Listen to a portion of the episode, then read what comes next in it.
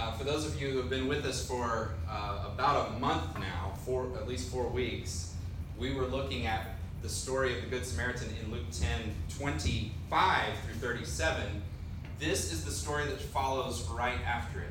And I wanted us to, um, to take a minute and look at this particular story before we dive into a new sermon series starting next week in First John. Uh, but the reason why I wanted to look at this is because I think Luke carefully um, placed this story right after uh, the story of the Good Samaritan. One, because this is the sequence of events that happened in Jesus' life, but Luke includes this story, unlike any of the other gospel writers. Uh, he includes this story because I think what it does is it shows um, if the Good Samaritan story shows us what it means to love our neighbor, then the story of Mary and Martha shows us what it means to love God with all our heart, soul, mind, and strength. And so it's in that context of the law, of loving God with all your heart, soul, mind, and strength, and loving your neighbor as yourself, that this, this, this is the greatest commandment. It's in that context that we find this story. But before we read the text, and it's a very short story, um, but before we read that, I just want to talk to you a minute about how busy we are. has anyone um, just been frustrated with life or overwhelmed by life or just really felt worried and upset by the by the rat race or the what is it the hamster wheel or whatever kind of analogy you want to use to to, to think about what our life is often like. And, and that's really true that we are worried and upset about many things. Now, according to a study by gallup um, we are worried and upset about many things at work. All right? Uh, because according to this study, 23% of employees report feeling burnout at work very often or always. That's almost a quarter of employees. While an additional an additional 44% reported feeling burnt out sometimes. Now it's interesting because burnout is, is a term that we've come up with, I guess, maybe in recent years to, to think of what it's like when you've been running and running and running and working and working and working, and all of a sudden you just are overwhelmed emotionally, you're exhausted physically. We've come up with this term burnout, but, but psychologists and psychiatrists and medical professionals are beginning to realize that this concept of burnout is becoming a medical condition. Um, burnout, in, in fact, it's not just health, uh, but it's also cost to the employers. Burnout, it has been shown, costs between 125 billion and 190 billion dollars every year in healthcare costs. Researchers estimate that workplace stress accounts for 8% of national spending on healthcare. Some of you, if I just mention the word boss, you, just had a little freak out right now. Uh, you know, some of you, if I if I mention that, okay, yeah, tomorrow's Labor Day, but then you've got to go back to work the next day. Some of you are already feeling a little bit of anxiety as you think about it because at work we are worried and upset about many things. But it's interesting too because not only does America have the least vacation days, that employers offer the least amount of vacation days, but even the vacation days that we're offered, most of us don't take. Did you realize that only 28% of Americans plan to max out their vacation days this year? Only 28% of you, possibly, maybe you're above average, but you know, 28% of us are planning on maxing out our vacation days. Now, this is paid vacation days that we're not taking. And some have estimated that thousands of dollars, like if you have a 40,000 or $50,000 salary, then those vacation days add up to thousands of dollars that you're being paid to rest, and we're not taking them. And no wonder we are burned out. We are worried and upset about many things at work. But we're also worried and upset about many things at home, too, aren't we? You know, we have chores to do, we have bills to pay, uh, we have meals to cook, we have mouths to feed, we have errands to run, we have games to attend, we have, uh, you know, uh, just so many activities that are going on in our lives. If you have children or if you don't have children, you, you know the busyness of life at home. And uh, a, a lot of times we, we don't even know what to do next. What, what is it that I need to do now? And sometimes we're just kind of on a, on a treadmill and just keep churning out whatever it is that we're supposed to be doing next. And we're, we're, we're burning out at home. We're worried and upset about many things at home. Jim Gaffigan, who is a comedian, he once was asked uh, when he had he had three children and then they were having a fourth child.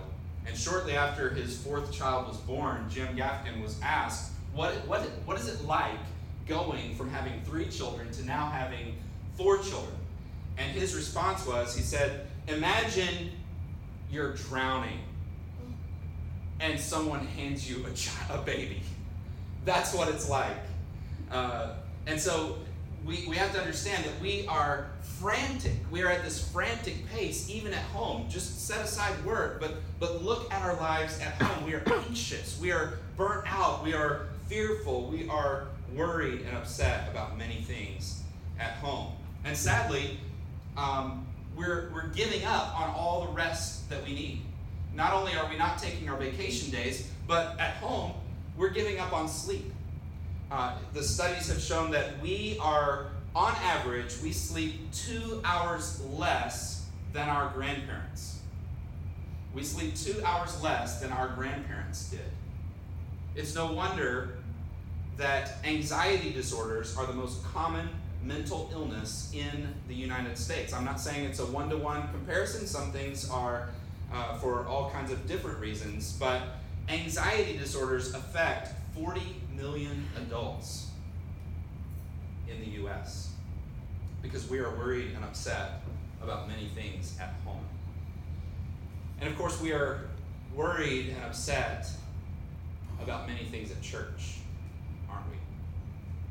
Um, you don't have to raise your hand, but sometimes we're a little bit anxious. We're a little bit worried about being at church. Because sometimes we feel a lot of pressure to perform, a lot of pressure to measure up, a lot of pressure to be involved in everything that's going on. You know, there's a number of pastors who feel this pressure. Um, a uh, recent studies have shown that about 250 pastors leave the ministry every month. And I'm sure there's a lot of reasons for that, but one that stood out to me was that 84% of pastors say that they're on call 24 hours a day, seven days a week. They feel that pressure to be available, that pressure to be uh, at, everyone's bedside or, or to be involved in everyone's uh, lives in every facet of their lives. And so they, they feel like they're on call 24 hours a day, seven days a week. So pastors are burning out. But it's not just the pastors, it's also in the pews. See, we feel pressure to give more, to serve more, to do more, to grow more. You know, someone else in the church brought a better uh, a, a tastier casserole dish than me to First Sunday lunch. So next month, I'm going to show them, I'm going to bring the best. Right? Um, and it's interesting because we feel like we need to have more activity going on in the church building so that, and there's this pressure uh, not only just to grow personally and, and to perform in, in some sort of way that, that other people see, but also outside the church. We want to see that parking lot full so that people can see that, yeah, there's life here, there's vitality here, there's people coming here. And we get this pressure to, to show to the world that something's going on. Well, something is going on. But I think a lot of times we get a little bit, uh, you know, we're comparing ourselves to what's going on in the world and we feel like there's, there's more that we need to be doing. And so in the church, we are worried and upset about many things. And the question is as we think about work, and we think about our home, and we think about church, the question is um, is not so much how, what should we do less of. The question is, what should I do now? The answer is not to do less. The answer is to discover the right thing to do now and each moment. What is God's will for this moment? What does God want for this hour? What is it that is God's will uh, for me to do each day? So the answer is not to do less, the answer is to discover the right thing to do now. So I, I just want to be clear before we read the passage that I'm, as a pastor, I'm not here to diagnose and treat anxiety disorders. And I am not here to give you productivity hacks. Okay, I'm not trying to help you manage your time better. We can talk about that. Those are healthy things to consider. You can go to a medical professional. You can go to a, a, a time management consultant. You can go uh, to your boss and, and, and work out ways, or go to your spouse and, and work out ways that you can manage your time and, and, and your stress and your energy levels at home and, and, and even at church. But we can talk about those things. But really, what I want us to do is look at this story of Martha and Mary and see what is the main thing that we need to do. So, Luke 10, verse 38. While they were traveling, he entered a village, and a woman named Martha welcomed him into her home. She had a sister named Mary who also sat at the Lord's feet and was listening to what he said. But Martha was distracted by her many tasks, and she came up and asked, Lord, don't you care that my sister has left me to serve alone? So tell her to give me a hand. The Lord answered her, Martha, Martha, you are worried and upset about many things, but one thing is necessary. Mary has made the right choice, and it will not be taken away from her. So it says, here that they were traveling. Now, remember, this is in the context of the rest of Luke chapter 10 that Jesus is on his way to Jerusalem. Uh, and in the narrative of Luke's gospel, Jesus is on his way to die. And on the way, he's having some interactions with people, and that's what chapters 9 and 10 and, and following are all about, is this journey towards Jerusalem. It says back in chapter 9 that Jesus had set his face like flint towards Jerusalem. He had a purpose, he had a reason for why he was on the road. And it says, while they were traveling, and so I want us to, to look at this story, and I want us to, uh, to, by the end of our morning and by the end of this message, I hope that we will come away from this being able to minor on the many things and major on the main thing. That, that's really the, the whole goal of this message. Is uh, again i'm not giving you productivity hacks. I'm not giving you anxiety meds. I, i'm just saying simply that from scripture how can we minor on the many things and how can we major on the main thing so let's look at how to minor on the many things um, look at what jesus says and, and i'm going to kind of go down to verse um, 41 uh, and 42, and then we'll kind of come back to the story where the Lord answers her in verse 41. And he says, Martha, Martha, you are worried and upset about many things. Now it's interesting that Jesus doesn't scold her for doing those things. He's, um, he's gently and lovingly, compassionately uh, admonishing her that she is worried and upset about many things. See, there are many things, okay? There are always going to be many things. There are things at work, there are going to be things at home, there are going to be things at church, and you, as a disciple of Jesus, are going to have to learn how to manage all of the things Okay? And, and, and so there's always going to be things, and there's always going to be minutes, and there's always going to be hours, and those hours and minutes are just going to pass by. They're going to keep going. And the question that we have to ask is Am I doing the main thing? Or am I majoring on the minors? Am I majoring on the many? Am I distracted by all of the things that are being thrown at me? Ha- have I taken some time to consider is this thing important? Is this thing eternal? Is this thing ultimate? And so we look at Martha's life where it says, where he says, Martha, Martha, you are worried. See, Jesus diagnoses the problem. The problem is not the many things.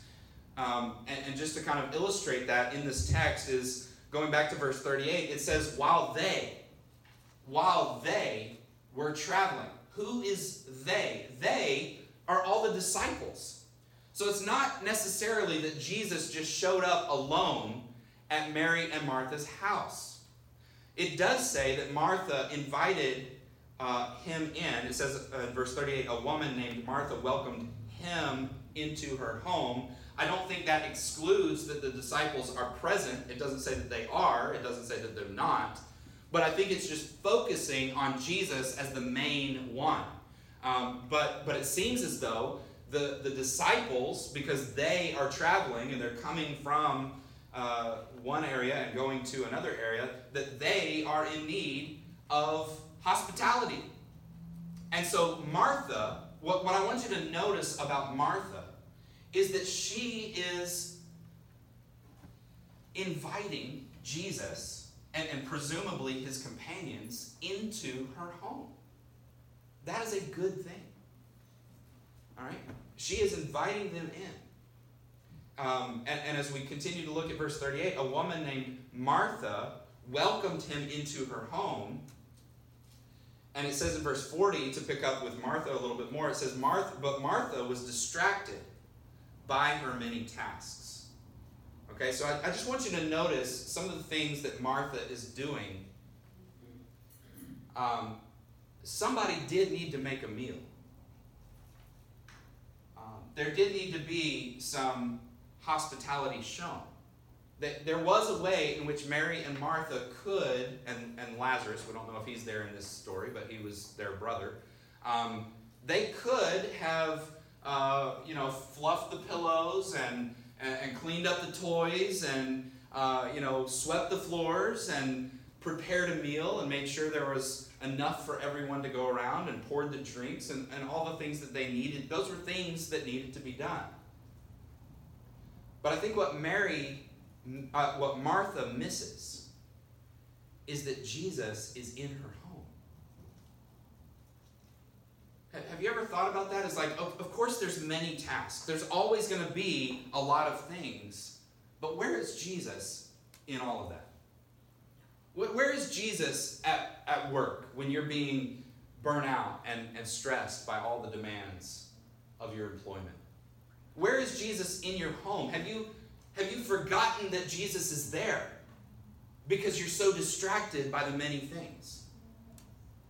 Is, is Jesus here in this room? Is he here in this church? Is he a part of our, uh, of our gathering? Or are we so distracted that it wouldn't matter if he was or wasn't. We've gotten so distracted by the things that we fail to see that Jesus is here. And it's not that those things don't need to be cared for. There are many things. There's always going to be many things. But are you worried and upset by them? Are you distracted by them? Are, are you are you unable to manage those things in such a way? Or maybe you've piled on so many things, you've said yes to too much. Uh, maybe you've said yes to too much debt. And, and so there, you have no choice uh, to work yourself out of a hole. But the question is are you distracted by so many things that you forget that Jesus is in your home? That Jesus is here in our church that Jesus is with us. See, Martha, it's not that Martha had too much to do. It's that the things she was doing were distracting her from the one thing that she must do. It's, not that Martha had too much to do, but the things she did do and was doing were distracting her and worrying her and upsetting her and keeping her from the one thing that she must do. We'll talk about that a minute, but but these distractions were keeping her from it. You know, and, and I love Martha because I think we, we often see ourselves in Martha, don't we? We are worried and upset by many things. We do have a lot of distractions in our life, and we can see how Martha, uh, you know, genuinely wanted to serve. See, Martha is a good person. Martha loves Jesus. Martha did a good thing by inviting Jesus, and again, most likely his disciples, all to come into her own home. This is a wonderful thing that she has welcomed them and wants to serve them. But in her serving, she has grown distracted rather than devoted. She's not devoted to Christ. She's not devoted to Him personally. She realizes that there's too many things to be done. I can't get around to spending time with Jesus. I've got too many things to do. And So, yes, she had invited Jesus into her home, but she was so distracted that it didn't matter that it was Jesus in. It, it wasn't, she wasn't spending any time with him. She wasn't being blessed by Jesus' presence because of her own distractions. And I think it's interesting too with Martha that not only is she so distracted and worried and upset by the many things, but she also is feeling alone and cut off and isolated in those things. So, how many times in the church are we just running ourselves ragged trying to get everything done, even in the church, or maybe take it into the home and, and just realize, yeah, there's a lot of things to be done, and we're, we're burning out in the ministry. We're burning out in our parenting. We're burning out in our marriage. We're burning out in, in our life because we feel isolated. We feel like there's no one else helping. And the, the, the thing that we need is not for someone to come along and do these things with me. The thing is, we need to stop doing some of those things so that we can focus on Jesus.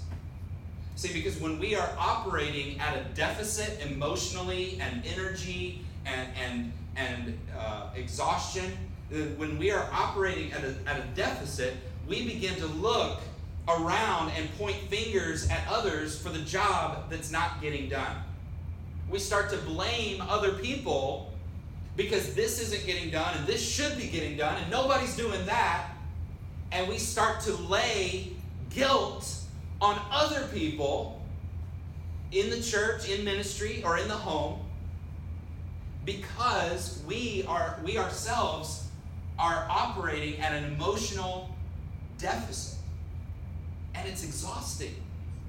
And we start to point at other people, like if, if only they would start doing more, if only my husband or if only my wife would begin to pull their own weight, or if, if, if, um, if the pastor would do this, or if, if this member over here would start giving more, or this, this person would start serving, like none of these other people do what I do. And so we start to lay that pressure on others because that pressure is so heavy on us. And so Martha is operating at an emotional deficit and at a physical deficit. She, she's looking around. She, she sees too many things to be done um, to make sure everything is done perfectly. I mean, it sounds like she's a perfectionist. It sounds like she's the kind of person who wants it done right. And she wants to serve. Jesus. See, Martha is a good person. but she's beginning to feel that weight of exhaustion. And she's being distracted by a lot of things. And it's a, uh, another thing that I want to point out about Martha. If you look there in verse um, verse 40, it says Martha was distracted by her many tasks, and she came up and asked, "Lord, don't you care that my sister has left me to serve alone? So tell her to give me a hand." Interesting thing about Martha is that she's really expecting Jesus to back her up. Right? She's expecting Jesus to take her side. And again, Jesus doesn't scold her. He, he doesn't say, you should stop doing the things. But he says, you're worried and upset about many things. And instead, you need to focus on the major thing, the main thing, which we'll talk about in a minute. You know, I think a lot of us are, we're saved. We love Jesus. We're thankful for the gift of salvation in our lives. We, we're so uh, overwhelmed by that, that that we genuinely want to serve and to give and to do and to grow and, and, and all the things that the, that the Bible teaches and just in life we, we want to we want to improve, we want to grow. And, and so there's a lot of activities, there's a lot of things that we can that we can do. But as one uh, person said and I forget now who this was, but but somebody once said, um, you know, not everything that comes out of heaven has your name on it. okay? So, not everything that's good, and not everything that is godly, and not everything that is heavenly, and not everything that God um, wants done has your name on it. You're not the only one in the church who can give, and who can serve, and who can bring a casserole to first Sunday lunch. I mean, you're not the only one that can do it. Um, and, and so so we need to understand that uh, that that not everything that is good and not everything that should be done or, or can be done is something that I myself have to do. So we want to we want to minor on the many things. We want to we want, we want to look at the many things that are out there in ministry and the many things that are out there in parenting and, and in being a husband or, or a wife and and, look at all of the many things that are done uh, in our work. And we need to look at those and we need to prioritize them and, and, and analyze them and think carefully about the way we spend our time. Ultimately, I think a lot of us can't crack open our Bible because the TV is too loud know, a lot of times we think, well, I'll get around to a quiet time. But it's hard for me to just sit down and find 15 minutes to do that 20 minutes, 30 minutes, whatever. And yet we can spend hours.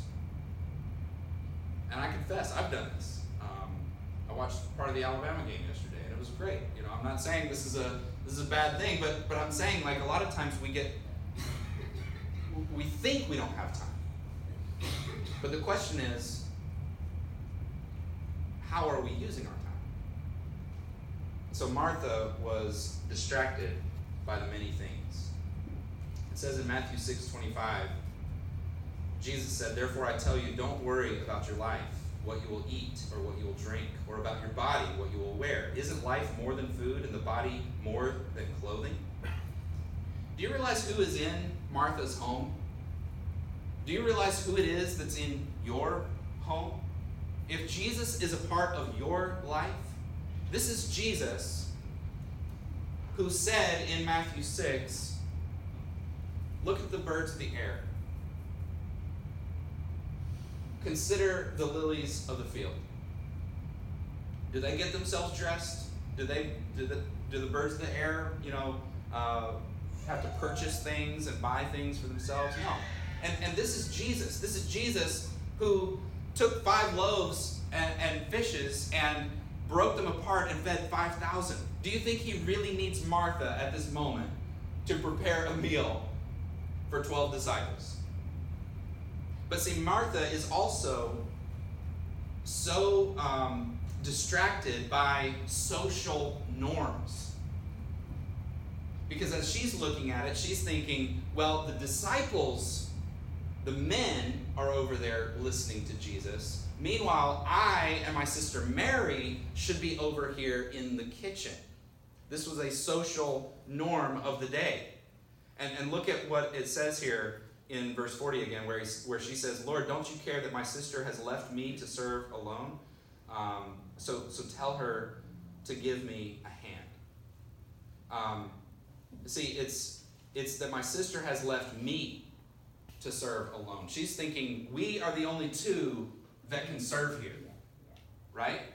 And, and the point that Jesus says is that no, this, this defies social norms. This is, goes beyond what you think cultural habits are, uh, are, are uh, exist.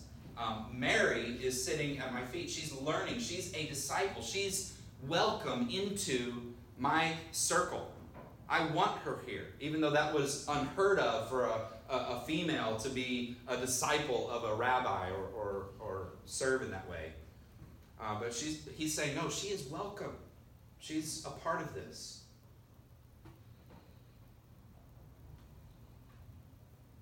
One last thing I want to say about the many things, and that is that this doesn't mean that we stop doing the many things.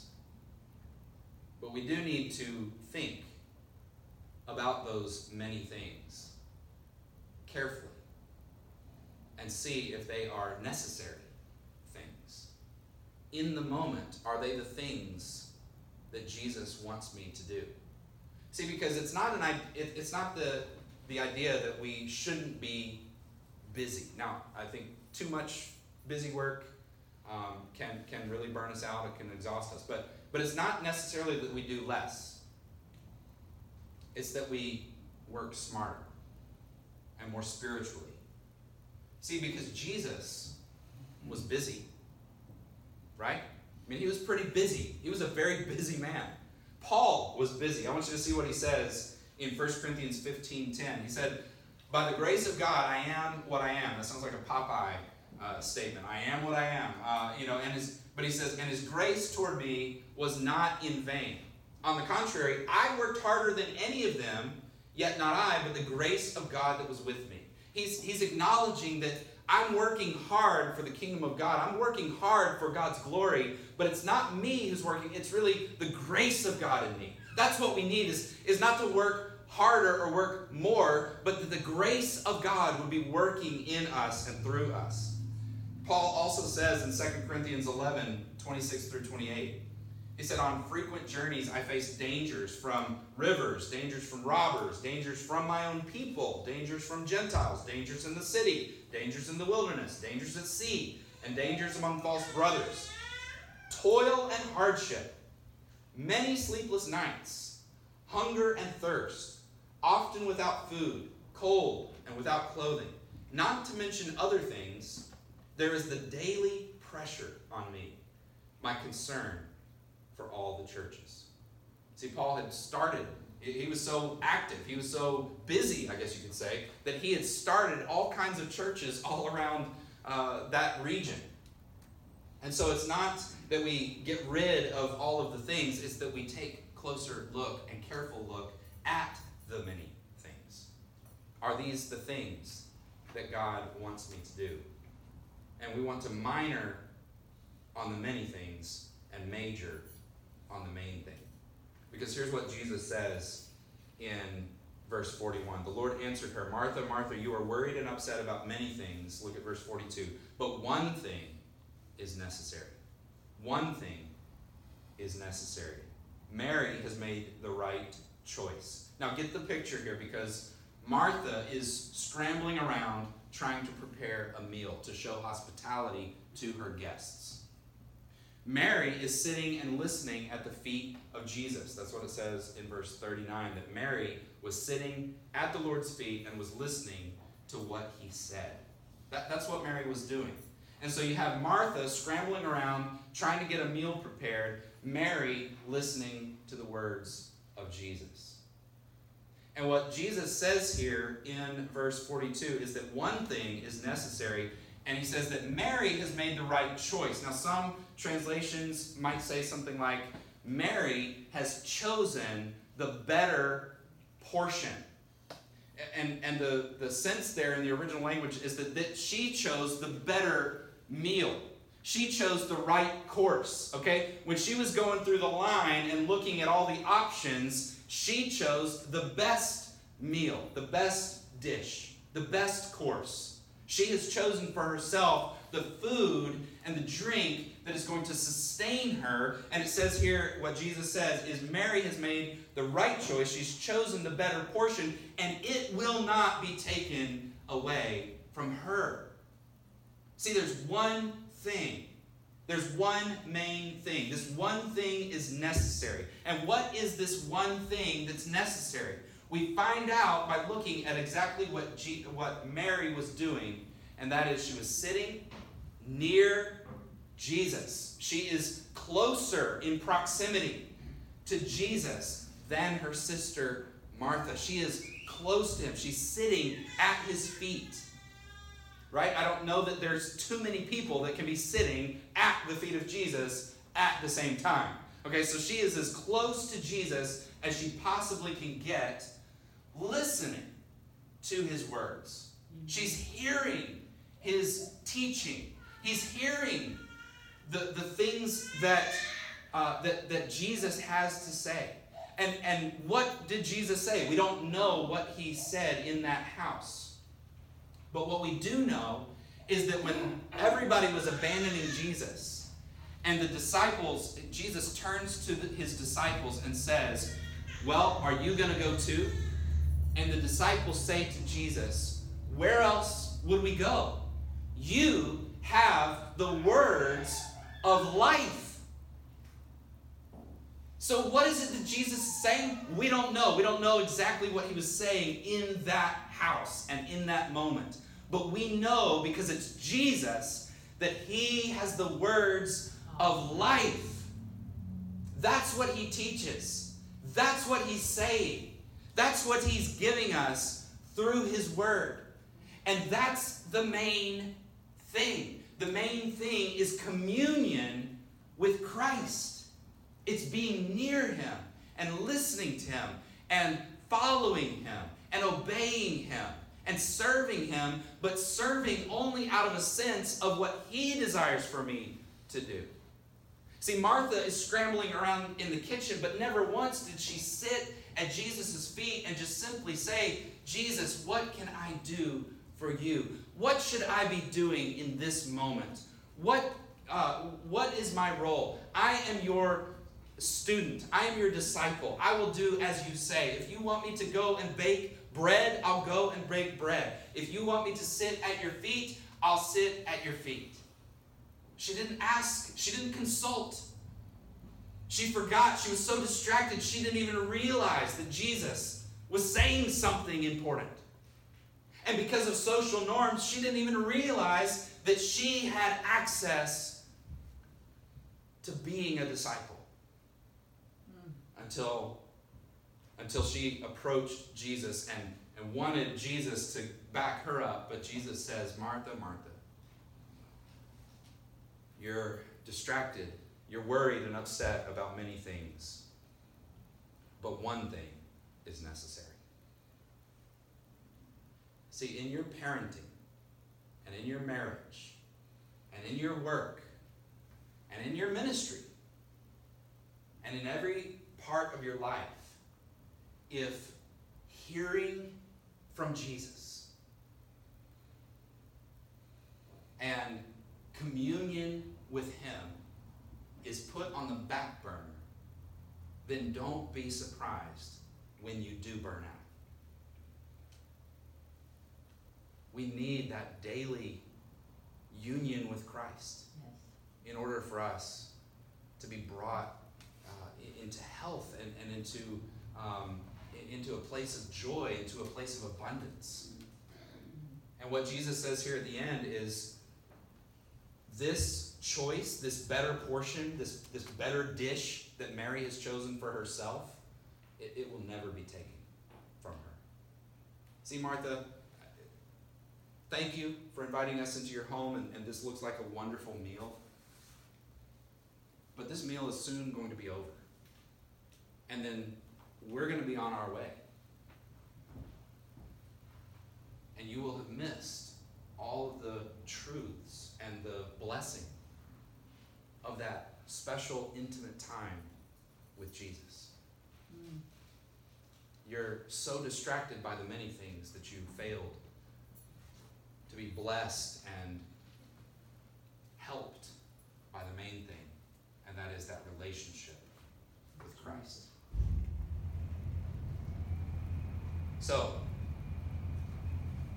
this um, blessing, this portion, will not be taken from, from Mary. Mary chose something that would last. Mary chose something that was eternal. And it says in Colossians 1.12 um, that we should give thanks to the Father who has enabled us to share in the saints' inheritance in the light. That, that word uh, that, was, that was used um, of that portion is the same word here used as inheritance that we share in the saints' inheritance in the light. This is an eternal inheritance. Jesus said, I am the way, the truth, and the life. And, and He has promised to give us eternal life. But don't miss that not only has Jesus promised us eternal life and this inheritance with the saints uh, uh, in, in the light, this inheritance in the light, but we have this eternal inheritance, but we also have abundant life now. Jesus has promised us that He will be uh, the abundant life giver for us. And if you're not experiencing joy in your relationship with God, if you're not experiencing that abundant life, and I'm not talking about health, wealth, and prosperity gospel, I'm talking about abundance of joy, abundance of peace, abundance of, of, of assurance, and, and, and, and calm and peace in your life, if you're not experiencing that abundant life, this is what Jesus is offering. And every minute spent listening to and being obedient to Jesus is time well spent. We need to do what's right now. Do what's right now. And stop being distracted by so many other things. Communion with Christ isn't just the main thing for eternal life. Communion with Christ is the main thing for abundant life now. So let me give you a few points of application. One is that if you've never opened your life to Jesus, then today is the day of salvation, that you can trust in Him as your Lord and Savior. You can begin to follow Him and love Him. Turn from your sins and your distractions and the way of this world and place your faith in Jesus as your Lord and Savior. Open your heart to Jesus. Open your life. Welcome Him into your life. That is a good thing. You don't need to impress Jesus with your work or with your service. Um, you don't need to impress Him with those. Um, it's not your sacrifice for him that, that gives you favor with God. It's Jesus' sacrifice for you that is a free offer for you so that you can have favor with God. It's not something you could have done to earn salvation. It's something Jesus did on the cross that enables us to know Him. So open your heart to Jesus. Trust in Him. Uh, your life will never be the same. Your life will be transformed by the power of the gospel. But if you have opened your heart to Jesus and, and you have him, he is in your life, and I want to give you a couple more points of application, and that is one is prove it. okay, prove that you trust God. Tonight, go to sleep. Get a full eight hours of sleep. I know this is very, uh, very, very practical, but but listen, Jesus is not asking for all of your activity. God is the one who created the universe. Do you think He needs you to serve Him? See, Psalm 127, 1 and 2, He says, Unless the Lord builds a house, its builders labor over it in vain. Unless the Lord watches over a city, the watchman stays alert in vain. In vain, you get up early and stay up late, working hard to have enough food. Yes, He gives sleep to the one He loves.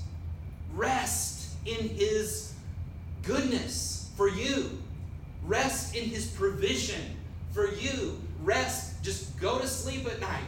And I know that there are many anxious concerns, but, but just lay your head on the pillow and get some sleep. And by doing so, prove that you trust God.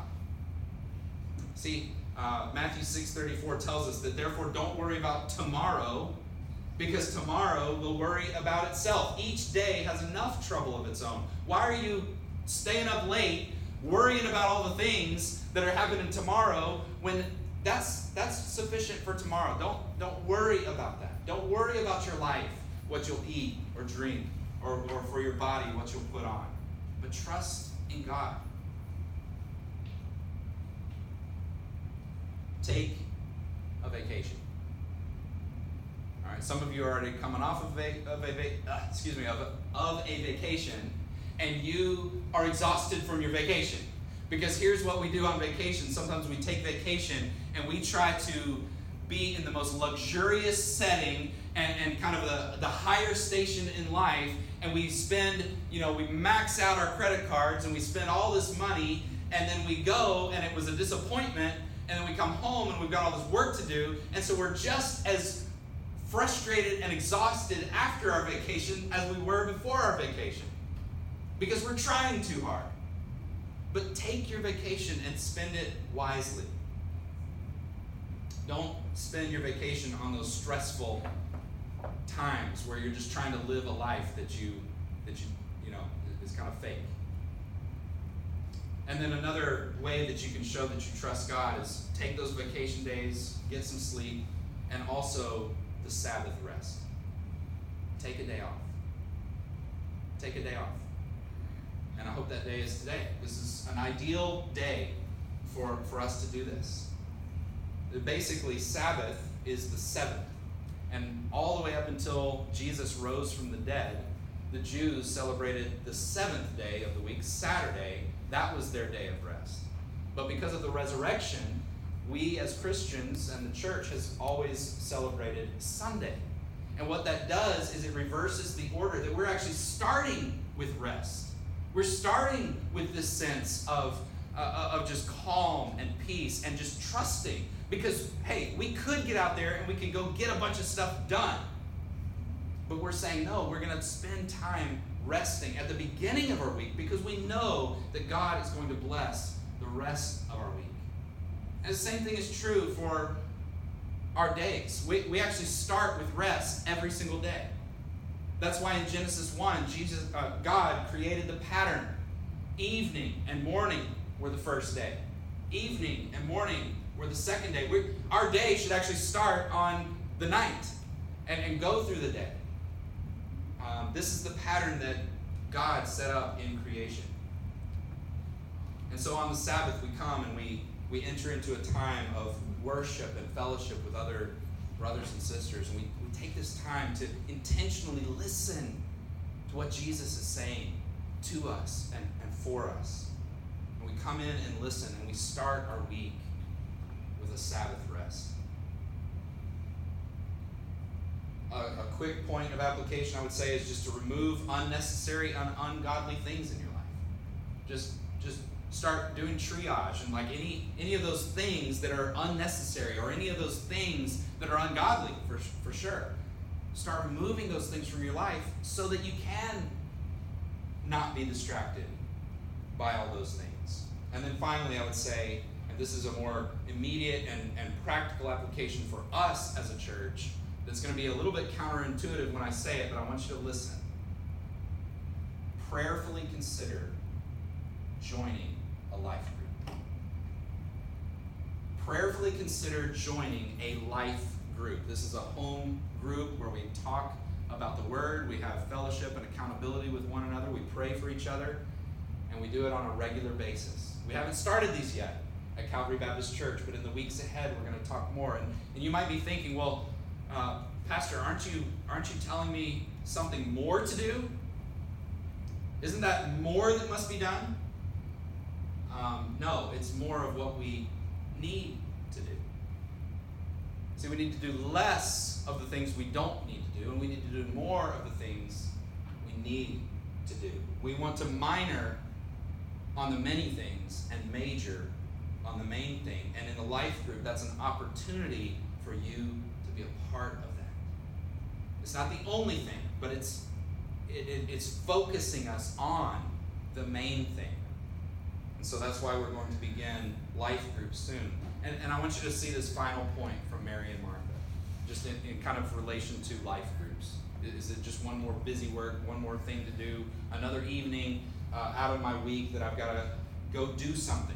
Um, no, I don't see it that way. See, Mary spent time at Jesus' feet, listening to his words. Martha spent those same minutes. You see, the, the minutes and the hours and the days are the same for us all, aren't they?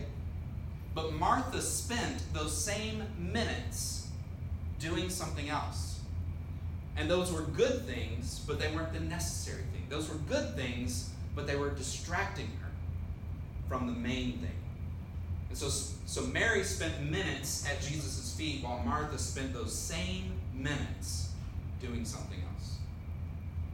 See, we often say, well, I don't, I don't really have time to read my Bible. I, I don't really have time for a, another evening out or, or to spend time in a life group. Well, pray, pray about it. Prayerfully consider. I'm not saying that it is the thing that you should do. I don't want to burden you with, with an obligation or a requirement. What I do want to do is offer to you that this is an opportunity for us to join together in smaller groups so that we can meet face to face in someone's home and, and just live out these truths in our lives. Help hold each other accountable to being at the feet of Jesus together. So I want you to prayerfully consider joining a life group. Let's pray. Father, we, uh, we thank you for your word, and we thank you for what your Holy Spirit is teaching us in this moment right now.